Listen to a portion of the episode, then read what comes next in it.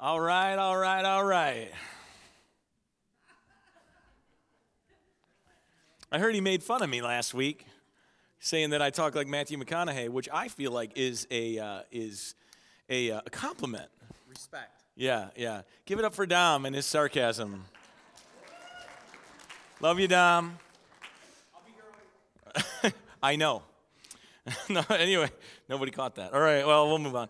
So I do want to say this tonight. Uh, this Saturday, uh, Eric Gilmour's coming. We've already talked about it multiple times, but it is going to be, I think, a great time learning about how to be in the presence of God each and every day, all the time in your life. And uh, and so if you're thinking about it, if you have Saturday available, uh, we, I really think it'd be worthwhile for you to come and be here. Our staff is going to be here. I'm going to be here, and I'm really looking forward to what he what he has to share. He travels all over the place and, and talks about this stuff, and and there's so many people been empowered by his ministry, uh, really by the Lord, but through his ministry.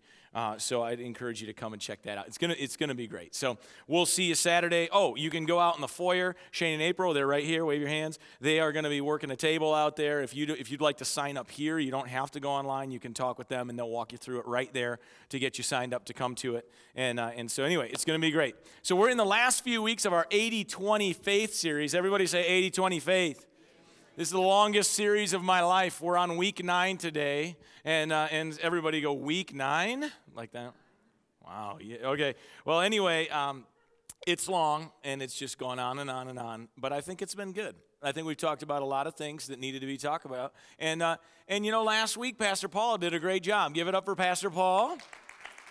Anybody here watch Deadliest Catch? Anybody watch Deadliest Catch? Okay, like one person. Well, I watched Deadliest Catch, and there's this one captain that every time a big pot full of, or like trap full of crabs comes on board, he goes like, unts, unts, unts, like that every time, like a big one. He does it every time. It's a weird, like, good luck thing. But anyway, watching Pastor Paul's message, and I was like, unts, unts, unts, like, that's my boy.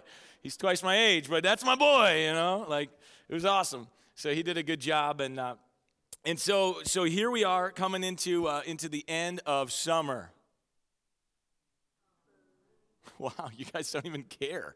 And, uh, well, that's great. So, but, uh, but we're coming to the end of the series. And at the beginning of the summer, I said, Oh, I'm going to do a summer series called 80 20 Faith. And I didn't literally mean it would go all summer long. But here we are. And, uh, and so today I'm going to talk about another part of the 20%. I should explain this if you've not been here. Uh, whenever, when you made a decision to accept Jesus as your Lord, or maybe you haven't yet, but when you do, most people, when they do that, with, they do it with the intention or the thought that I'm going to live 100% devoted to God. I'm going to let God lead my life. My life's going to change. I'm going to live for Him. But the reality is that most Christians don't live 100% devoted, they live about 80%. There's this 20% area of their life where they struggle to live the way that God wants them to live. They struggle to follow the word. They, they maybe don't believe part of what the Bible says. And so we miss out on, on living 100% devoted. And so for, uh, for nine weeks now, we've been talking about the different things that I think fall into that 20% category where we struggle. And so today I'm going to talk about another one of those areas that we all deal with, and I think it's going to be great. And. Uh, because uh, because it's going to hit you where it counts. And uh, and so I want to I want to get into it in a minute, but before we do, why don't we pray? So let's bow our heads and ask God to lead us. Father, thank you so much for each and every person in this place. God, you know their hearts, you know their situations, you know right where they are. So God, today, as we get into your word, I pray that you speak to those hearts, you speak to those situations. God, I pray that for some of us, we have conviction in our heart about the way that we're living, or the way that we're acting, or the way that we're believing or not believing, God. And, and, and I pray that you convict us to change those areas. And God, since change is hard, we ask that you motivate us and you encourage us and inspire us through the change to become the person that you created us to be. God, uh, I pray that you give us ears to hear hearts that understand, and minds that desire to live like you and to live for you. And God, let the words that I share not be my own words, but be the words that you uh, need me to share. In Jesus' name, and everybody says, Amen. Amen.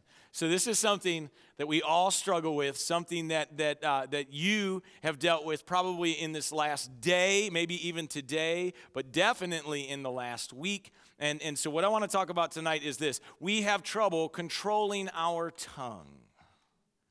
First service, it was like an overwhelming groan happened in the room. So, uh, so it was just, it, it's this is a thing that we struggle with, really, really struggle with, is controlling the things that we say, the things that come out of our mouths. And uh, the Bible has a lot to say about this subject, but there's one scripture that pretty much everybody goes to right away when they hear this idea of controlling our words or the words that we say or control the power of our tongue. And so I want to just get that scripture out of the way first. We'll, we'll talk about it right now. It's Proverbs 18 20 through 21. You probably could recite it with me when I get to the part that you know. And it says this in, in verse 20 it says, A man's stomach shall be satisfied from the fruit of his mouth, from the produce of his lips he shall be filled. And then in verse 21 it says this Death and life are in the power of the tongue, right? You've heard that before? Say it with me.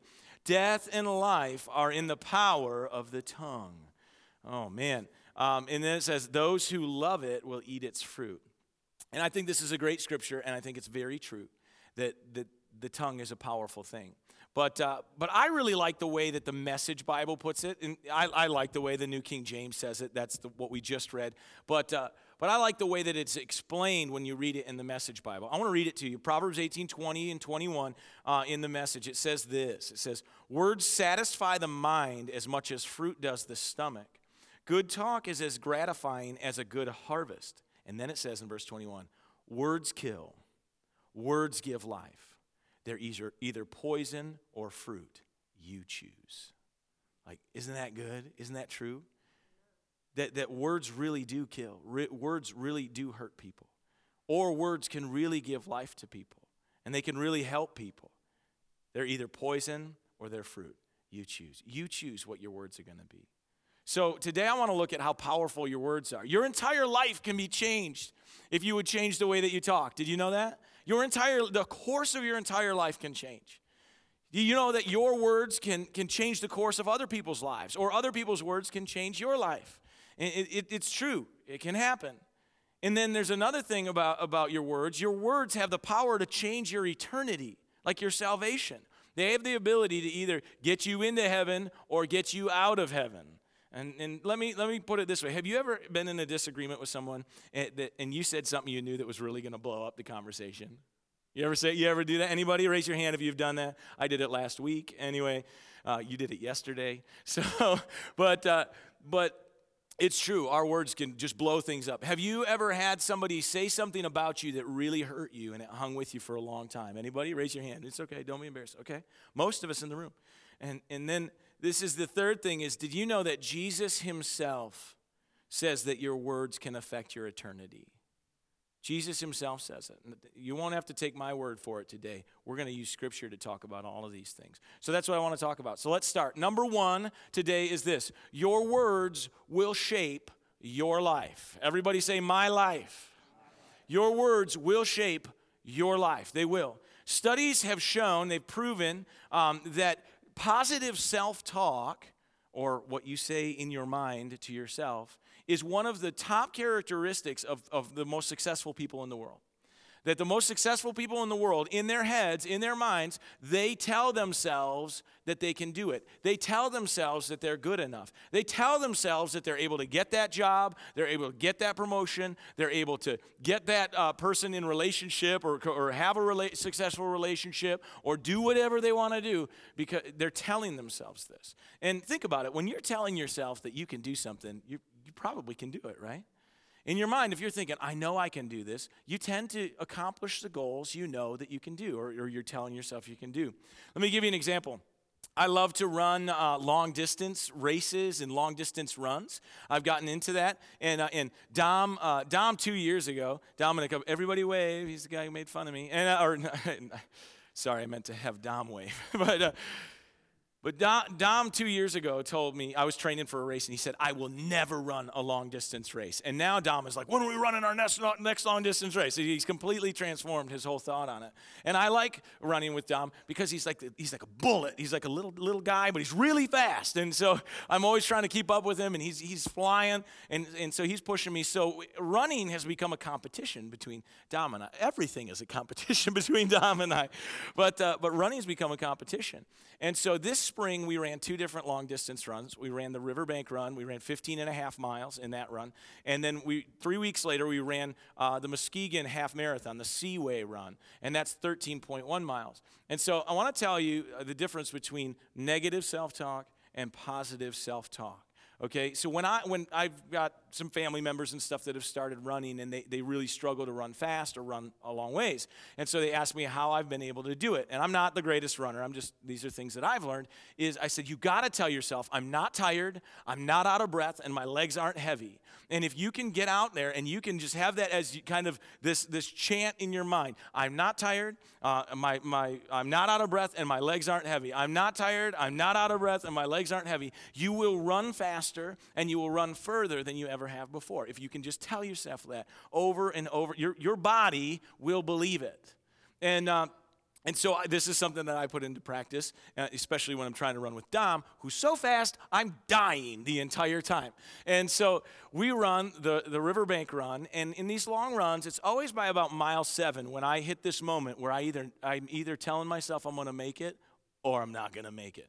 And so we got around mile seven in the riverbank run, and I'm running, and Dom's like the Energizer Bunny. He's like high fiving little kids, and like, like uh, he's all over the road, like, I'm Dom, you know, and I'm like, this is ridiculous. you know, I'm trying to keep up with him. And I get to mile seven, and I start to say in my mind, I'm tired. I can't do this. I'm, I think Dom's going to beat me. I don't know how I'm going to keep up with him. I sure hope he gets a little tired out from zigzagging across the street, high fiving people, so that I can keep up with him the whole way. And I started to re- repeat those things in my mind, and it slowed me down. And, and at mile 10, he was being a good friend, and he's like, No, I'll slow down and run with you. That's like the last thing you want to hear, like, you're, you're a jerk.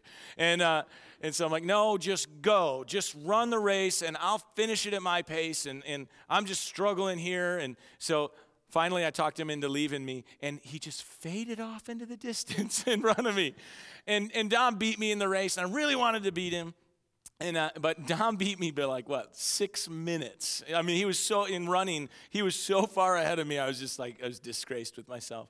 And uh, and so then fast forward three weeks later, we run the Muskegon, uh, the half marathon, the 13 mile race, and uh, and and I just I, I got to mile seven. I'm like, I feel so good. And Dom's like, man, you know, I'm like, I feel so great. And, and so mile seven, I started saying, come on, let's speed it up a little bit. Let's go a little faster. And so we get to the end of the race, and I, I think I might have said it on a Sunday. I won. It was fantastic. Now, what I didn't tell you that Sunday is I only beat him by 12 seconds, but I beat him in the last 30 yards. I was like, I'm going for it. and just like beat down by a few seconds, but, but I won anyway and that makes me feel good. But that whole race, I just, I, it was like I was just had this mindset of I can do this. I'm feeling good. I'm running fast. I'm gonna beat Dom. I can, I can win this race. I can win this. It, it also helped that I watched a person almost get run over by a deer in front, uh, like right next to us, and the guy's like, ah! And I was like, that was amazing. I feel so good. And uh, and so so ran the race and we finished it. Positive or negative self-talk can affect the outcome of your life. If you tell yourself you will never do any good, or you you are no good, or you're not good enough, or you'll never get the promotion, or you'll never be in a good relationship, or you'll never have the things that you desire, you will never have them. You will never do it. You have to change the way you talk about yourself. In here, you have to tell yourself you're good enough. And don't take my word for it. The Bible talks about how powerful the words are that you say to yourself. James, the brother of Jesus, he put this in his, in his letter. James 3, uh, verse 3, he says this When we put bits in the mouths of horses to make them obey us, we can turn the whole animal. Verse 4, he says, Or take ships as an example. Although they are so large and are driven by strong winds, they are steered by a very small rudder wherever the pilot wants to go. Verse 5 Likewise, the tongue is a small part of the body. I like to change the word the to your body because I'm talking to you. The, the, the tongue is a small part of your body, but it makes great boasts. Consider what a great forest is set on fire by a small spark. The tongue is also a fire, a world of evil among the parts of the body. It corrupts the whole body and it sets the whole what? The whole course of one's what? Life. Your tongue will dictate the course of your life. The things that you say about yourself will change the outcome of your life. The things that you're telling yourself in your head right now, in this moment, or earlier today, or when you were facing some th- sort of obstacle in your life this last week, the things you told yourself in your head are most likely the results of what happened. It says that it sets the course of one's life on fire, and it itself is set on fire by hell. The, the, the tongue is an incredibly powerful thing in your life. The words you say transform your life. I'm reading a book right now, and you should read this book. It's a great book. So write this down. Write down the title of this book. It's called The Storyteller's Secret. It's a great book. It's got a white cover with red across the middle, so you know what it looks like if you go on Amazon or something like that. It's a great book about uh, the secrets of the, the most successful people that have ever lived, okay? And, and one thing that they all have in common is they're great storytellers. And it talks about the different tools and different things that help them to become great leaders and successful. And so, uh, in one of the chapters in there, there's a story about this young man, and his dad's a pastor of a huge church. The church is like 8,000 people. The, the dad has a tele- the church has a television show, so their Sunday services are on TV. And, uh, and this, this son kind of grows up in the shadow of his dad. He goes to Bible school, he comes home, and his dad says, you, you went through Bible school. Why don't you speak on Sunday? I'd love to, son, I'd love to have you come on stage and speak one Sunday. And he's like, Dad, I'm not good enough. I'm not as good as you. I'll never compare to you. I'm going to get up there and sound like a fool. I'm not going to do it. He's negatively self talking. And he, and, he, and he wrote this part of the book, and he's talking about how he kept telling himself he wasn't good enough and he'd never be good enough to be able to speak on stage and be able to bring the word of God in a way that was, that was you know, beneficial for people. And so this went on and on and on. For 17 years, the pastor's son sat behind a camera in the back and just did video for the TV show, refusing to ever speak. After 17 years, he, he finally goes to his dad and he goes, his dad has never stopped asking him. He goes and he goes, okay, I will speak, but I'll do it one time. I'm not doing it because I feel like the Lord's telling me to do it. I'm just going to do it to make you proud, Dad, but I'll do it one time and I'm done. I'm never speaking again in front of people. I don't want to do that. I'm not good. The dad's like, Great, we'll put you on stage, right? So the week comes that he's going to speak. And two days before the service, so on Friday, his dad falls ill and has to be in the hospital and is going to miss the one time he's ever going to speak. So the dad ends up watching his son on TV on their live broadcast from the church, and his son speaks.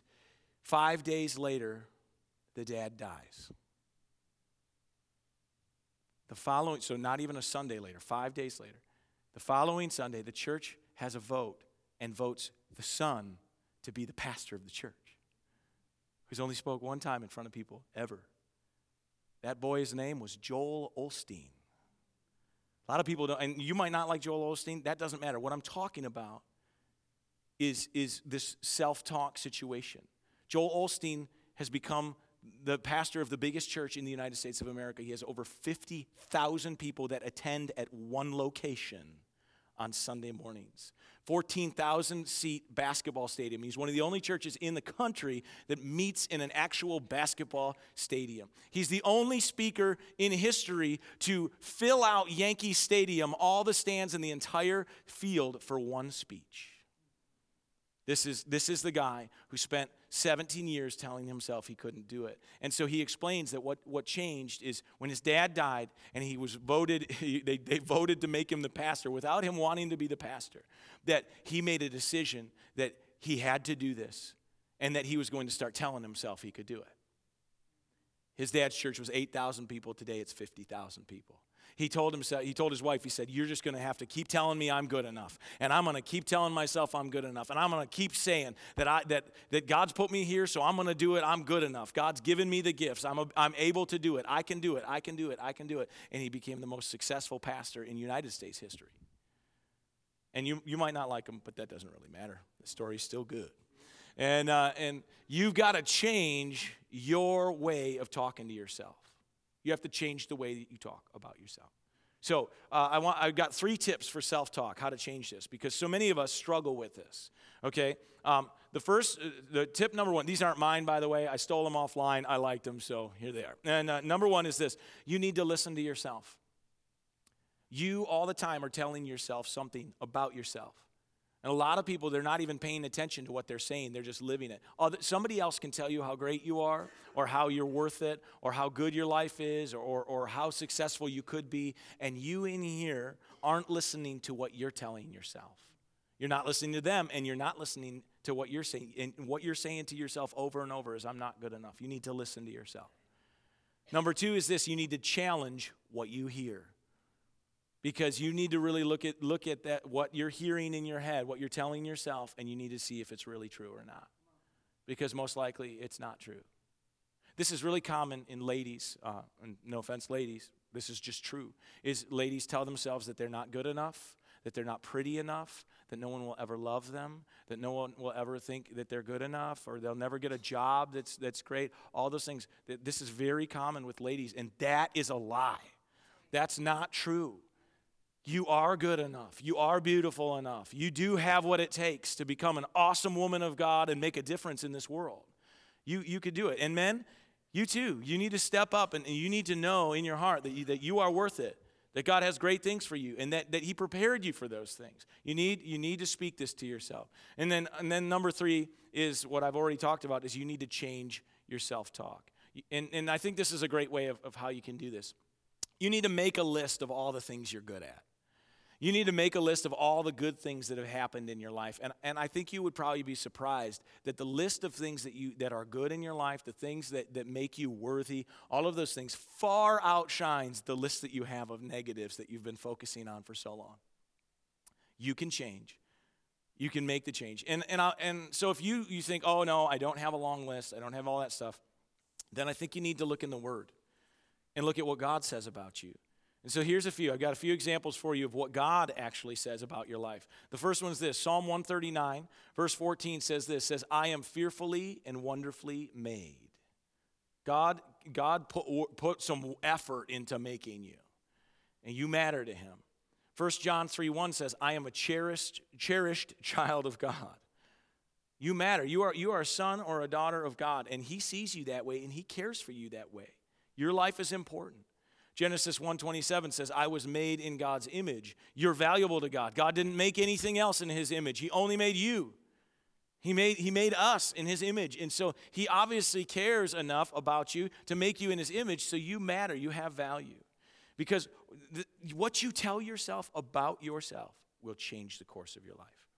Um, I'll use this example. My wife, uh, I, I, did it in the other services without asking, so I'll do it in this one. Um, th- this last Thursday at Women's Ministry was the first time she's ever spoke in front of a big group of people or taught in front of a big group of people. And she rocked it, absolutely rocked it. I know that because I watched it online. She told me I couldn't be in the room, she, it would make her too nervous. But for for two years, she told me over and over about how she wasn't good enough to do it. She wasn't as good as me as a speaker or as good as Chris as a speaker. And Chris, you are pretty fabulous. And, uh, and, and she's just like, I'm not good enough. I can't do it. And, and for, for like a year and a half, I heard this from her. And I would say, No, that's not true. She's one of the greatest storytellers I, I know. And, uh, and so I kept telling her, no, you're good enough, you're good enough. And she said, I'm not good enough, I'm not good enough. And about six months ago, something switched in her, in her heart or her mind. I don't know what happened, but it switched. And all of a sudden, we, our conversations would go, I, I think I want to do that. I think I can do that. I think I'm good enough to do that. I got an idea for a message that I want to share with the ladies. I, and I'm like, yeah, here we go. And so she did it, and, and she did a great job. And guys, God's got all kinds of plans for you. You just got to believe that you can do it. My dad called her and told her that she's a better speaker than me and he'd rather have her up as a guest speaker at his church than me. I said, go for it. I mean, like, I was like, thanks, Dad. He called me today. He's like, oh, did Allison tell you what I said? I was like, yeah, you're never coming back to my church. Anyway, what you tell yourself will change the direction of your life. So I'll hit one more thing because I just thought it was funny this morning, and I like funny things, is that there's a lot of people out there saying that you don't look good enough, or you're not good enough, or you're not worthy of finding somebody to love and having a lifelong relationship. That's not true. There's a lot of funky looking couples out there. Come on. You know what I'm talking about. You see them and you go, huh? That doesn't make sense to me. They must have been really positively self talking to themselves all the way through that whole thing. what I'm trying to say is what you say to yourself will change the direction of your life. Are we good there? Yeah. All right, number two, your words will shape other people's lives, others' lives. They will. You've heard that saying, sticks and stones will break my bones, but words will never hurt, hurt me. That is a lie. That is not true. Words will injure people or injure you worse than any physical pain you can go through. And you're like, well, there's some pretty bad physical pain out there. No, it doesn't even compare to what words can do to a person. I mean, if you really think about it, people who've been in really bad car accidents or, or tragedies or accidents like that where they're disfigured and they, you know, they, they attract attention because they're disfigured, they, are, they spend more time in pain emotionally about what people think or say about them than they actually do with what's actually happened to them. Because words are more powerful than physical pain or your physical situation. Your words will shape other people's lives. The Bible is full of scriptures that, that talk about how we as believers need to watch what we say. We need to be careful about the words that we say to other people because our words are death or life to other people as well. And so I, I just picked one of the scriptures. There's, there's literally a hundred plus scriptures about, about you and your words that you say and how they matter. But this one's, I think, is a good one to, to focus on. Ephesians 4.29 says this, Do not let any unwholesome talk. What unwholesome talk? Any. That means any talk. Doesn't, don't do, that's self-explanatory. Do not let any unwholesome talk come out of your mouths, but only what is helpful for building who up? Others up, according to their needs, right? That it may benefit those who listen. In here, it doesn't say anything about your needs or what you want or what you want to say or how you want to say it. It, it, it. This whole thing is all about how the words you say matter to other people and how we need to be careful about the words that we say. And this is where we struggle, probably, like outwardly, where we struggle the worst because we have lots to say about other people. And, and often the things that we say are not helpful, they're hurtful. And, and we were at a, at a conference the first half of the, the last week that my wife and I were gone, and there was this guest speaker there. And how many people have heard of the five love languages, the, the different ways that we love each other in, in, in relationships? Well, this guy, uh, he says he thinks the sixth love language is sarcasm. And, uh, and I think I agree. I love sarcasm. But he said the problem is, is that his wife doesn't get sarcasm and, and like cried every time he tried to make a joke. And, you know, sometimes even in our humor, we hurt other people. We think that we're being funny, but we're not being funny. We're hurting them. And they leave the situation not laughing, but instead in, in pain or emotionally hurt because of what happened. So, you, so we have to be careful. I have to be careful that my, my joking doesn't hurt someone because I love sarcasm. And some people just don't get it. And so we have to be careful about it. But this is also where gossip comes in, where we talk about somebody behind their back. How many people, or you don't have to raise your hand, but how many people in here have had somebody say something behind your back, gossip about you, and you found out about it? How bad that hurts to feel like these things are being said behind your back, and and then you're, you, it, it hurts your heart. So we need to spend like we need to spend all our time speaking positively about other people instead of instead of speaking neg- negatively. So uh, number three, we'll move on from this. Number three, your words will shape your eternity. Now you might be like, well, that makes sense because I have to say, I make Jesus Lord of my life. I have to use my words to say, I make Jesus Lord of my life. That's not what I'm talking about. I'm talking about how your words can dictate or can shape whether or not you go to heaven or not, regardless if you raised your hand and said a prayer. Okay? So this might challenge some of your ways of thinking, but don't take my word for it. Take God's word for it. Now, Jesus himself talks about this in Matthew 12. So I'm going to read it to you and we'll talk about it. Matthew 12, 33 says this It says, Make a tree, Jesus himself says, Make a tree good and its fruit will be good, or make a tree bad and its fruit will be bad. For a tree is recognized by its fruit. And then Jesus says in verse 34, He says, You brood of vipers, how can you who are evil say anything good? For the mouth speaks what the what? The heart is full of. The mouth speaks what the heart is full of. In other words, What's really going on here is what's going to come out of here.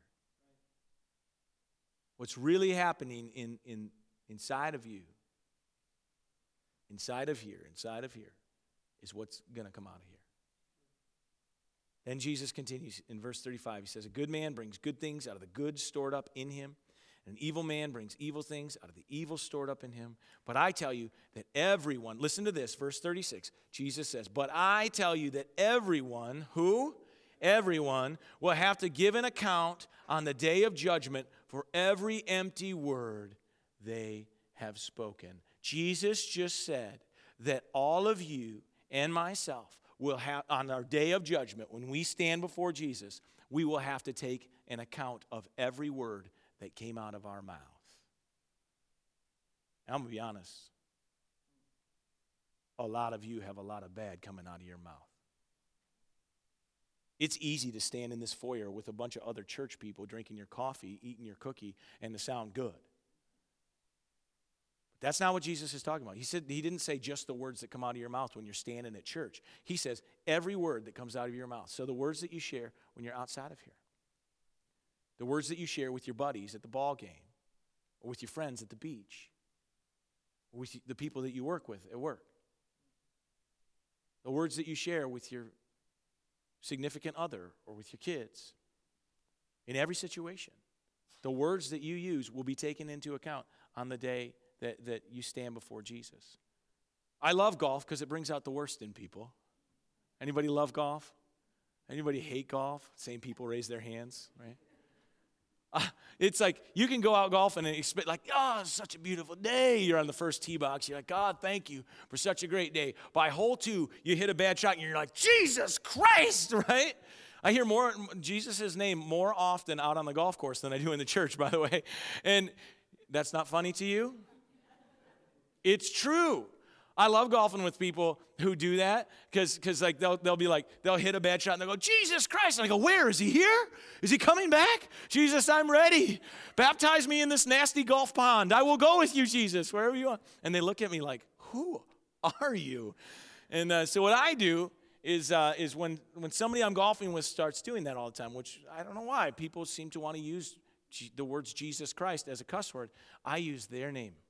So I hit a bad shot and I'm like, Paul Myers. I throw my club and I'm like kicking stuff, unstrapping my golf bag, shoving it off the thing. And he, they, they look at you and they're like, what? When, when people realize that you just use their name as a cuss word, they freak out. It's the funniest thing. And I think, why, why are you using Jesus' name as a cuss word? You should use your own name. You're the one who's crappy at playing golf.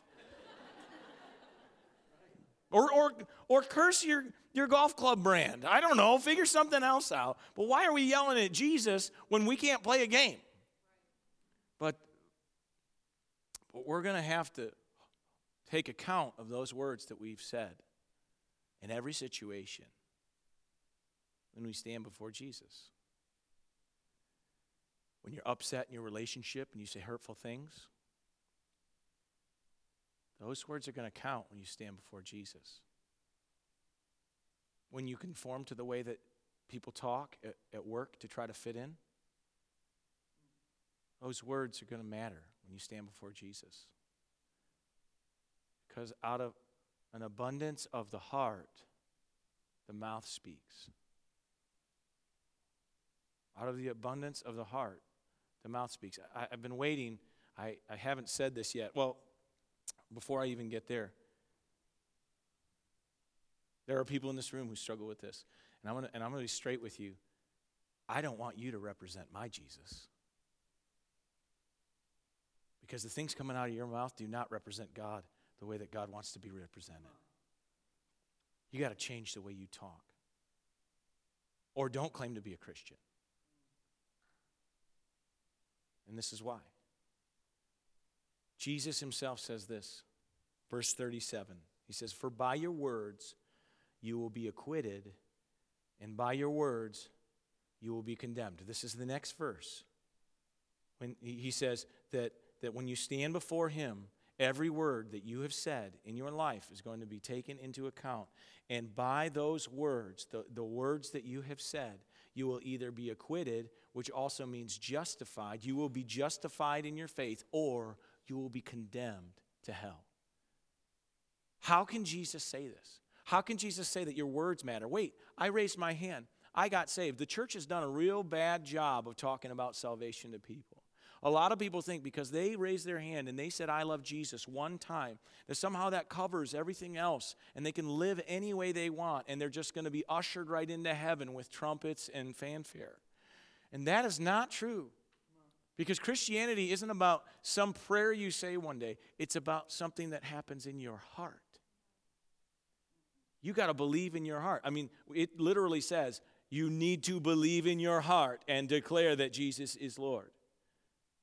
The believing in your heart part is the key part. That, that, and so Jesus can say this because the truth is, is if what's coming out of your mouth is not godly, then maybe you don't have God in your heart in the first place.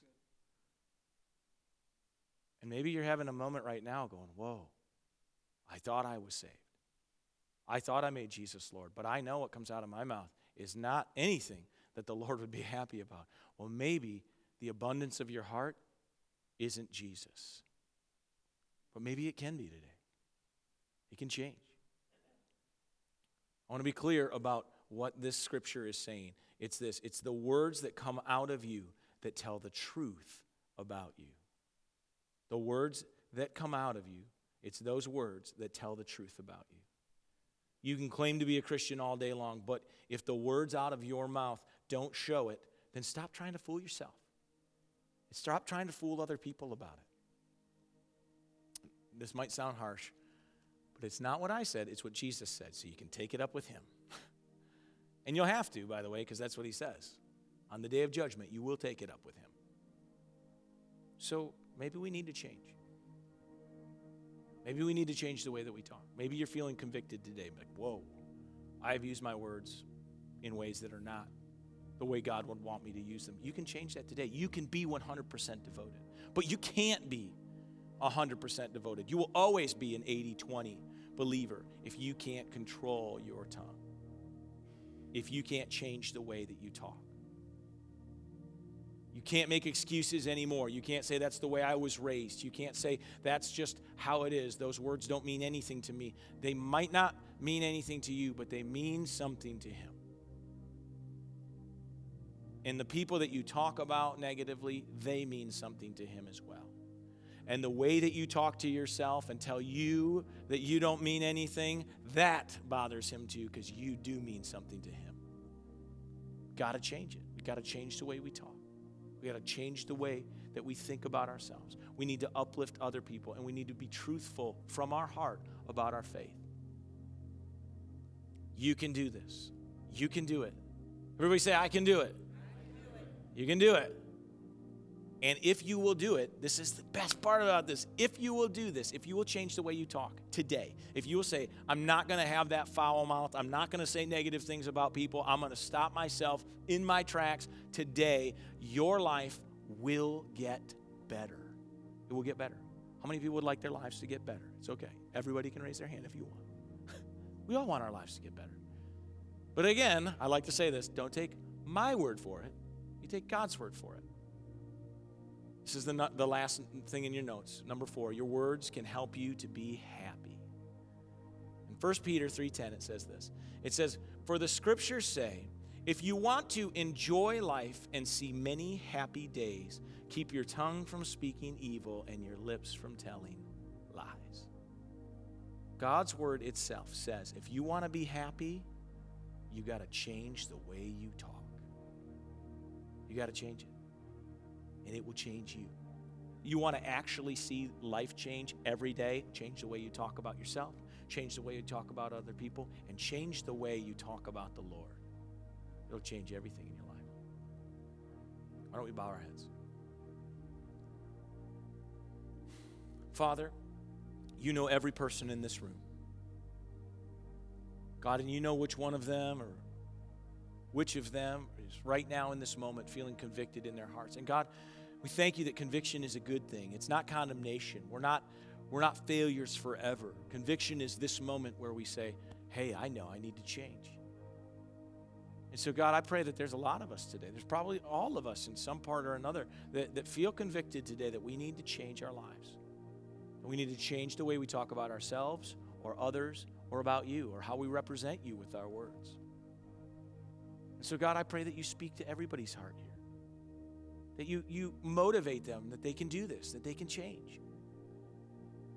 And God, your word says that, that the Holy Spirit, your Spirit, will bring to remembrance the things that we need in the times that we need them. God, in the, in the next day, in the coming week, when they're in a moment where they know something's going to come out of their mouth that's negative about somebody else or about themselves or that isn't going to represent you well, I pray that the Holy Spirit in that moment brings to remembrance this moment, this moment of conviction, knowing that we need to change, and stops them in their tracks.